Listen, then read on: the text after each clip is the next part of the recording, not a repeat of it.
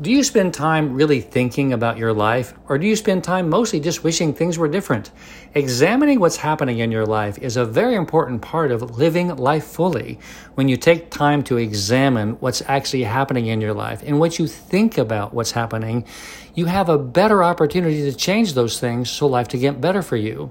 You cannot change what you cannot see. So, this week, spend some time examining the things that are actually happening on the inside of you and see what it is that you need to do different so that you can have the life that you want.